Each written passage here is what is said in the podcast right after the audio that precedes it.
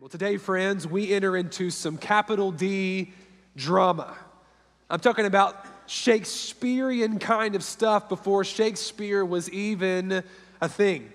Matthew unfolds for us in the 14th chapter of his gospel a very dramatic story that is meant to do more than just entertain. It's an entertaining story, yes, but there is purpose for why Matthew includes this story, where he includes it in his gospel, because he wants to show us how resistance to Jesus is growing. We got a taste of it last week when we saw him rejected in his hometown, but that resistance now is moving to the highest levels of the government. And it also reminds us of the future that awaits Jesus because of this growing resistance. This morning, we finally hear the story of how John the Baptist died. You may remember that just before Jesus began his Galilean ministry, John the Baptist was arrested. We saw that in Matthew chapter 4, verse 12. And then we heard from John the Baptist when he was in prison in Matthew chapter 11. But we never nearly knew why he was imprisoned or what happened to him after his imprisonment. Well, today we get the rest of the story. In chapter 14, verse 1, Matthew introduces us to a guy named Herod the Tetrarch. Now, this Herod, also known as Herod Antipas, is the son of Herod the Great, who we also met earlier in Matthew's gospel, Matthew chapter 2. He was the one that interacted with the wise men and murdered all the babies in Bethlehem. And when Herod the Great died, he divided his kingdom into three parts. Archelaus, the brother of Herod Antipas, was made ethnarch over Judea, while Antipas and his other brother were made tetrarchs. And Herod Antipas was specifically given rule over the area that Jesus is ministering in, the areas of Galilee and Perea. And Herod the Tetrarch, according to all testimony, was both brutal and worldly. Took after his father, it would seem. And he gets word of what's happening with Jesus and his ministry in verse 1, the miracles he's performing, and how the people now regard him as a prophet. And he has a very interesting reaction to the news he hears about Jesus. Look at verse 2 of Matthew chapter 14. He said to his servants, upon hearing about the fame of Jesus, This is John the Baptist. He's been raised from the dead. That's why these miraculous powers are at work within him. Now, all kinds of questions come to my mind whenever I read that verse. But the first one is if you've been walking along in Matthew's story, John the Baptist is dead? Yes, he is. And Matthew tells us how this came about and also why he was arrested in the first place. We have a, a little bit of a flashback happening here in Matthew chapter 14. You see, Herod Antipas, the tetrarch, had been up to some very, very bad things with a woman named Herodias. Let me unpack them for you. Herod Antipas was originally married to the daughter of a regional king in order to secure peace. But he fell in love with Herodias, the wife of his half brother, Herod Philip I, who was not a ruler but a private citizen, I think. Somehow, Herodias is also Herod Antipas's half niece. It all gets pretty confusing. It's like a, a, lifetime movie script when you go back and read all of this kind of connections in the story. And they made a plan to be married, but Herodias demanded that the first that he divorced his first wife before he would marry her, which he did, which led to a war because that marriage was in order to secure peace, and then Rome had to come rescue him, which I'm sure was embarrassing for the ruler. And not only did he have to deal with Rome, here comes John the Baptist. Being a prophet of God, he comes and speaks out against the actions of this wicked ruler. He calls them unlawful, which they were. They, they went against the law of God, as you can see in Leviticus 18 and Leviticus 20. This marriage to his half brother's wife would have been both adulterous and incestuous. And this is a problem for Herod, who rules over Jewish people. Because the people recognize the prophetic power of John. They recognize that he speaks for God and he is coming declaring that this king is unfit to rule over the people of God. And so Herod responds. He has John arrested, but did not want to put him to death, according to verse 5, because he feared the people who recognized the prophetic power of John would revolt against him. But this is not enough for Herodias. She knows her fate is tied now to Herod Antipas's fate, and she wants to get John completely out of the way. Something more has to be done, and we see that unfold in the rest of our text, beginning in verse 6 of Matthew 14. Here's what the Bible says But when Herod's birthday came, the daughter of Herodias, who's probably around 14 years old, which just shows you the depravity of this culture, came and danced before the company, and this pleased Herod. So that in response to this pleasing, he promised with an oath to give her whatever she might ask. And prompted by her mother, she said, Give me the head of John the Baptist here, right now, on a platter. And the king was sorry, but, but because of his oaths and his guests, he commanded it to be given. He sent and had John beheaded in the prison, and his head was brought on a platter and given to the girl. And she brought it to her mother. And his disciples came and took the body and buried it, and they went and told Jesus. Well, that took a pretty violent turn, right? Herod is entrapped by his own rashness, and he is forced to choose between two things that he fears looking weak in front of his guests or stirring up a mob of religious devotees upon hearing about John the Baptist's death. Well, the immediate fear wins out, and he has John the Baptist's head cut off and served on a platter, a desperate attempt to hold on to the favor of the people that he loosely rules over. And right at that moment, when we hear about John the Baptist being beheaded. Right at this moment, this violent event, I think Matthew is pressing us with an important question. A question that he's been asking throughout the writing of his gospel about the nature of this kingdom and King Jesus who rules over it. Here's the question that he's asking and been asking of us as a people Who chose the better kingdom? Whose kingdom is better? Remember, one of the major things we've been looking at is, is Matthew's teaching us that Jesus' kingdom is very different than we expected, but it's also better, significantly better, so much better. In fact, if you believe in the kingdom of God, if you believe in the, in the work of Jesus, that it will sustain you that belief, that promise of the kingdom will sustain you when opposition comes, when anything comes against the work of God that you are engaged in. And that question, once again, comes from this text Who is in the better kingdom? Which kingdom are you pursuing? Listen, Herod and John the Baptist could not be more different. And in some ways, they are representations of these two kingdoms that we've been hearing about the kingdom of this world and the kingdom of God.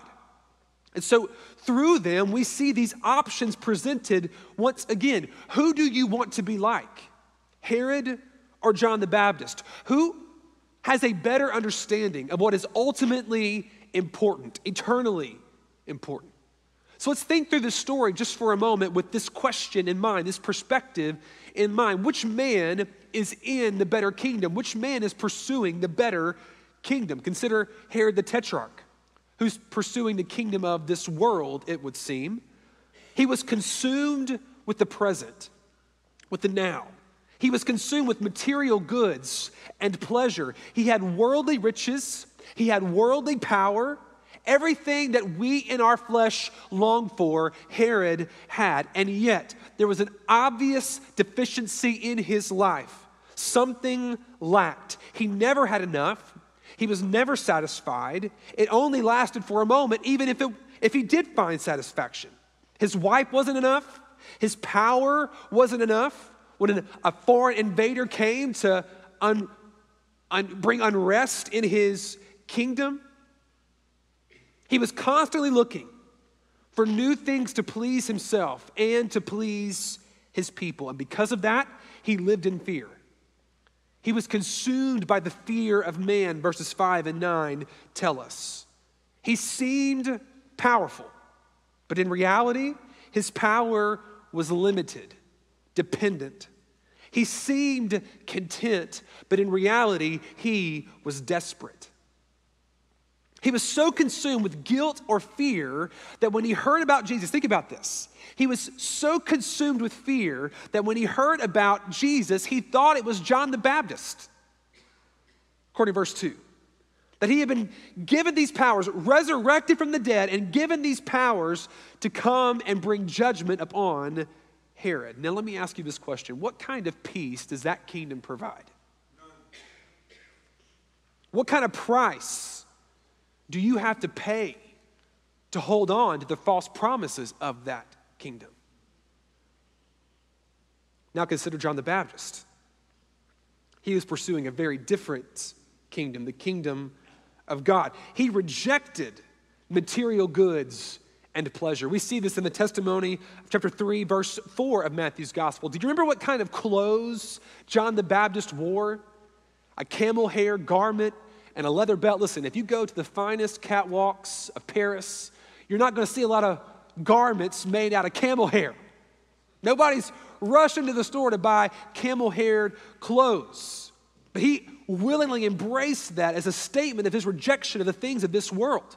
He had no earthly riches, no earthly power, yet he enjoyed a freedom that Herod did not. He was rich in different ways.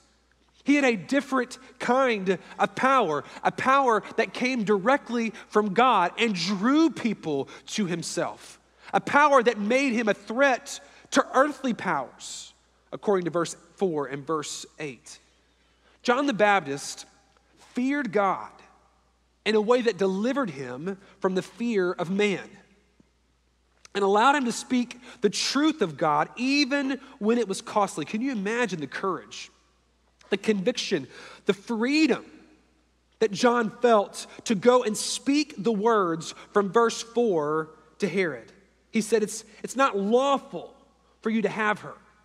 He went and spoke the truth of God to this powerful man, regardless of the cost. And it cost a lot.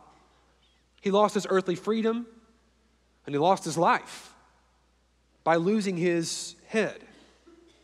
But John the Baptist did not fear this loss, at least not at the expense of his faith in God. It reminds me a lot of people, of a lot of people in the Bible. People of faith that spoke even when it was costly, knowing that God would defend them, that God would provide for them. I think about Daniel and his three friends, Shadrach, Meshach, Abednego, who who both in their stories spoke truth in Babylonian captivity, the truth of God. Daniel would not quit praying to God. Shadrach, Meshach, Abednego would not bow down to that idol that had been created. Elijah and Ahab, story after story of God's prophets speaking up, speaking out the truth of God, willing to give their lives in order to be faithful to God and lead the people of God into greater faithfulness. Now, God spared their lives, but did not spare the life of John the Baptist here, something we'll talk about more later. But here's what Matthew wants us to see as his people the kingdom of God, it will be opposed. God is opposed. There are, there are forces at work trying to stop the redemptive plan of God and the building of his kingdom. There are powers and principalities that we are wrestling with even now, but we should endure because the kingdom of God is better. The kingdom of God is worth it, and the kingdom of God wins. Listen, the kingdom of God may be opposed, but it is not threatened. There's no power that can come against us that, that threatens the foundation of the kingdom in which we stand. We must believe that and rest in this. Listen, we have a better kingdom awaiting us, one that we are even presently in now. It delivers on its promises because it has a king that is good and desires are good. The, the challenge for us today is to choose the better kingdom, to see clearly that although this kingdom that God is offering in Jesus is different, it is better. Uh, better in a sustaining way, even when opposition comes. So, what I want to do this morning is through the, the lens of this text, add to this list that we've been building of, of how the, the kingdom of God is different, yes, but also better. To encourage us to, to keep on. We've not chosen the kingdom of God to choose it in the power of the Spirit today in response to the preached word, but if we are in the kingdom, to consider or to continue to pursue it for the glory of God. So let me, let me encourage you this morning, reminding you, adding to our list of the qualities of the kingdom of God that make it better. Firstly, Let's be encouraged this morning that our kingdom, the kingdom that we've been presented in by Jesus, is ruled by a better king. There's another comparison happening in our text this morning, not just between the two kingdoms, but between two rulers. Between Herod as a ruler, kind of a, a false or lower king, and King Jesus. As we read Matthew's gospel over and over again, we see the vanity of earthly power. What a fickle thing it is. It can be given, but it can be taken away in a moment.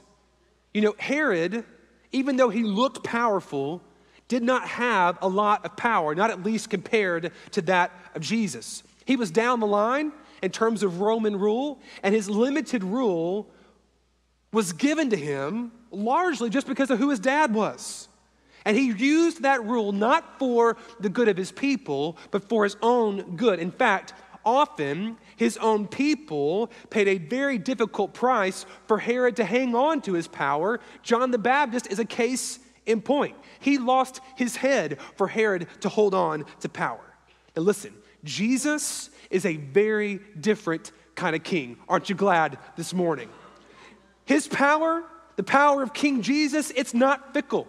It's not contingent on anything. There is no power above him or greater than them. It's an eternal power, a supreme power that brings about security for those who live under his rule and reign. There's not a single being, entity that can take away the power of Christ. It is not threatened ever, and he does not have to defend it. He can willingly choose to use this power for the good of his people, and he does. He does not act on a whim He's not tossed to and fro by fleshly desires. No, this king, King Jesus, acts in divine wisdom and according in accordance with the design of the Father to lead us to salvation, to lead us to freedom, to lead us to life eternal and abundant. This king is steady and unchanging, and you can trust him. Let me ask you a question.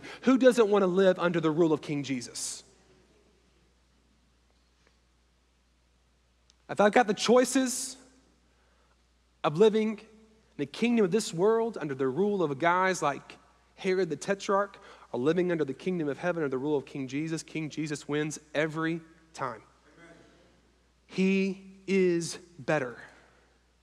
His kingdom is better. Oh, that you would choose the kingdom of God today. That's the first way. The kingdom of God is better. It's ruled by a better king. Secondly, the kingdom of God is better because it delivers us from unhealthy fear. There's no doubt that Matthew is showing us who should really be afraid here. Who is, who is truly captivated by fear when opposition comes? It's a reminder to us listen, sin the opposition of God, choosing things that do not honor God, or giving worship and praise, or, or seeking to find satisfaction in places other than God, rejecting Him, even though In our heart of hearts, we know He's the only place to find satisfaction. Sin is a dangerous and damaging thing. When I read Herod's response in verse 2, it's almost comical. I want to laugh at him. I want to feel superior to him as I, as I read about his paranoia. But I gotta say, friends, if I'm honest, I know this feeling.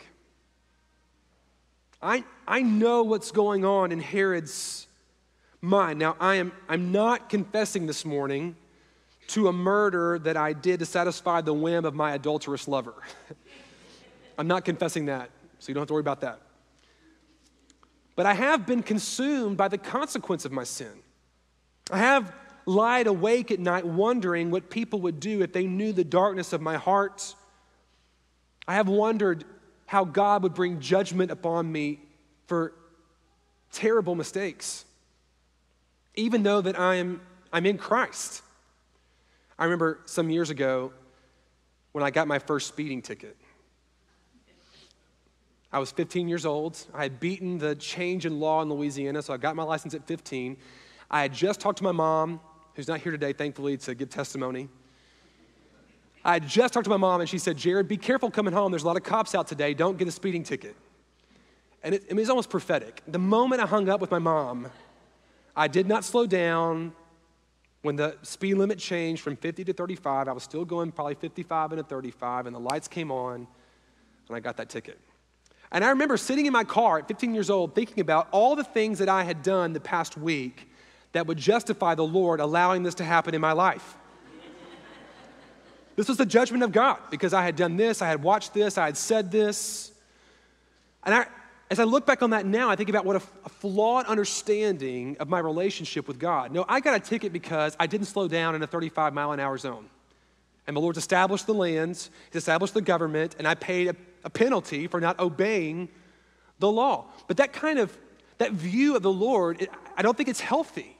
Because if we are in Christ, I'm not saying there's not consequence to sin, but if we are in Christ, we need to recognize that our Lord, our Savior, is, is desiring to bestow forgiveness upon us. We are not called to live in unhealthy fear. We are called to live in a godly fear, motivated and moved by the grace of God and the forgiveness of God that He has given us in Jesus. Sin entraps us. Sin entraps us in the brokenness of this world. It lies to us to make us believe that the things that do not honor God will satisfy us, which they won't. And then, when we foolishly believe that lie, it grips us with fear that we will be rejected by God and man because of our foolishness, leading us into a cycle of fear and shame. That's where Herod is. He's entrapped in this fear fear of retaliation that leads to a fear of man. You see it in response to the news of Jesus. You see it in response to the challenges of John the Baptist, verse 5 and verse 9. That's a fear that's too familiar to many of us in this room. But hear me this morning the kingdom of God frees us from that fear. It frees us and it gives us a healthy fear rooted in the forgiveness of God. This is not a fear that causes us to, to run away from God, but to run toward Him with open arms because we recognize what God could do to us. We recognize what he could do in his all powerfulness for those of us who have rebelled and rejected his way, his rule in our life. But we also see the love of God on display that while we were still sinners, even while we were enemies of God, God sent his son to die for us, to allow us to have a way in repentance and belief, to be welcomed into the family of God, to be forgiven and have our sins covered by the blood of Jesus. This is good news, friends. That's to drive us to Jesus, not away from him. This is what it looks like to live in wisdom. According to Proverbs 9:10, the fear of the Lord that leads to wisdom. Listen, because John the Baptist's conscience was clean, because he knew the Lord truly, he did not fear man. He did not fear death. He did not fear losing what the kingdom of this world could take because he knew the power and the faithfulness of God. Who doesn't want to live in this kind of freedom?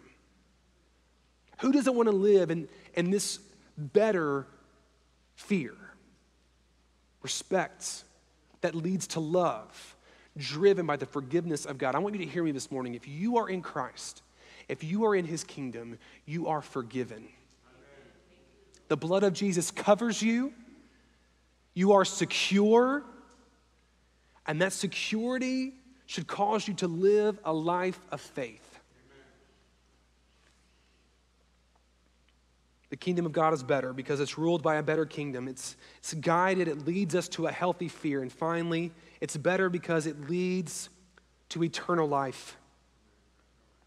Perhaps the most shocking difference in the tale of these two men and the kingdoms they represent is that Herod stays alive and John the Baptist dies. He dies violently. It's a pretty clear display of what earthly power can do. Wicked rulers, wicked governments, opposing forces that we have discussed, they have the power to take our lives, our physical lives. But Matthew wants us to wrestle with a question who is really dead and who is really alive? Now, I recognize it's a difficult question to wrestle with because death is perhaps the, the worst consequence of sin we can face. It's scary.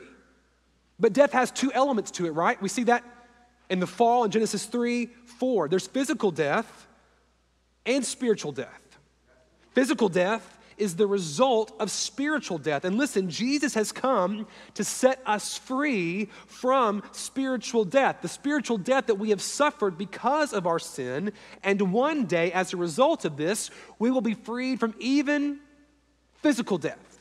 We will have eternal life with eternal bodies that will never be taken away, free from the stain and brokenness of sin. John the Baptist, he set his hope on a different life. He set his hope on a different promise, and he believed it. He really, really believed it. He believed that what God had prepared for him was better than what he could hold on to here. He realized that his citizenship was in a different kingdom, that he was loyal to a better king in a different world. He entrusted his life to the Lord. And he did it without seeing the end of Christ's ministry. That's a God given faith because he knew the Lamb of God had come.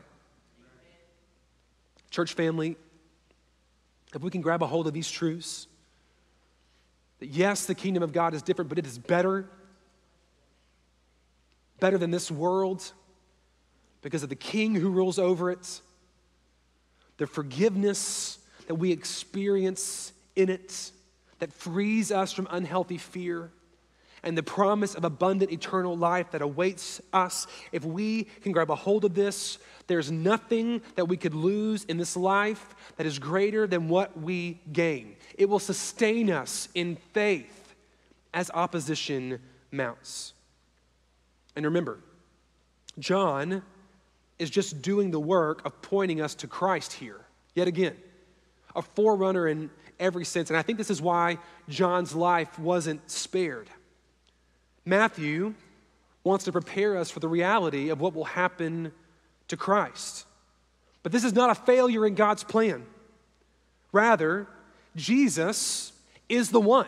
This is almost a prophetic statement from Herod here. Jesus is the one who will come back from the dead with supernatural power to judge those who have opposed God. He will bring ultimate peace and secure our hope and secure the hope of John the Baptist that we see displayed in our text because the kingdom of God is better. How should we respond today to this dramatic story that Matthew presents for us that causes us to consider these two kingdoms that are competing for our hearts. Let me offer three responses to us this morning to consider before the word, the power of the Spirit. Firstly, choose the better king Jesus. Choose him. Oh, can we just for a moment, church, sit and behold the glory of Christ? See his kingdom. See how much better it is. See the benefit of committing your life to living under the rule and reign of Jesus. This King Jesus is not guided by self preservation, but self sacrifice. You can trust in his promise. You can know that he is working for your good, working to give you life, eternal and abundant, not to take yours, to prop himself up. Maybe today you don't know Jesus. Maybe you've never transitioned from the kingdom of this world, the kingdom of darkness, into the kingdom of God through Christ. Would you give your life to Him in repentance and belief? Would you choose King Jesus today? The Bible says if you confess with your mouth that Jesus Christ is Lord and believe in your heart that God raised him from the dead, you can be saved. Essentially, all that means is that you say you believe that Jesus is who he said he is, and you confess that he did everything that he promised he would do for you. If the Holy Spirit is opening your eyes today to the reality and the glory of Jesus, would you respond by placing your faith in him? Would you join the better kingdom today by committing in faith to live under his rule and reign? At the end of our service today, we'll have some pastors and ministers here in the front. We'd love to speak with you, encourage you if the Lord's doing that work in your life. So come talk to us so we can pray for you. Secondly, for those of us who have chosen Jesus, who are following him, let's walk in the healthy fear of God, not the fear of man. Let's not let what people think drive our faithfulness and obedience. Let's wake up every morning with this question in our mind What can I do today that pleases the Lord? What can I do today that, that evidences the love that I have for Him and the forgiveness that He has offered to me? Let's strive to cast sin aside. Let's remove the enemy's threat to entrap us in the brokenness of this world, and let's, let's believe the promises of God, properly fearing Him. Let's trust that in our moments of failure, we can run to a Father who has freely forgiven all those who cry out in repentance and walk forward and the joy and abundance that He has provided for us in Christ. And finally, let's rest in the promise of eternal life. If you are in Christ, you have the promise of a wonderful future with God for all of eternity. Let me ask you this question Do you really believe that? Do you really believe what Jesus has promised? Is your hope rightly placed? Do you long for what Christ has made available to us, or is your heart divided? Remember, a kingdom divided against itself will not stand. Don't let your heart be captured by the things of this world, temporary things. You set your heart on eternity. You set your eyes on Christ and, and trust that when we look to Jesus, when we turn our eyes upon Jesus, the things of this world will grow strangely dim in the light of his glory and grace. There is a cost to following Jesus, but it is worth it. It will be worth it. So choose today the better kingdom. The kingdom that is ruled by a better King Jesus who frees us from unhealthy fear and allows us to walk in forgiveness with the promise of eternal life. Wherever you are, would you bow your heads? Spend some time asking the Lord to help you know how to respond this morning the preaching of God's word. Do you need to choose Jesus today? Do you want to step into his kingdom? Come talk to us. We'd love to pray with you. If you're in Christ, what are you driving, being driven by in your life? The things of this world, unhealthy fear, fear of man, or the things of God? Don't let the enemy entrap you in sin. You rest in the grace and mercy of God. And would you just rejoice today in the future that awaits those of us who are in Christ? And you set your hope there.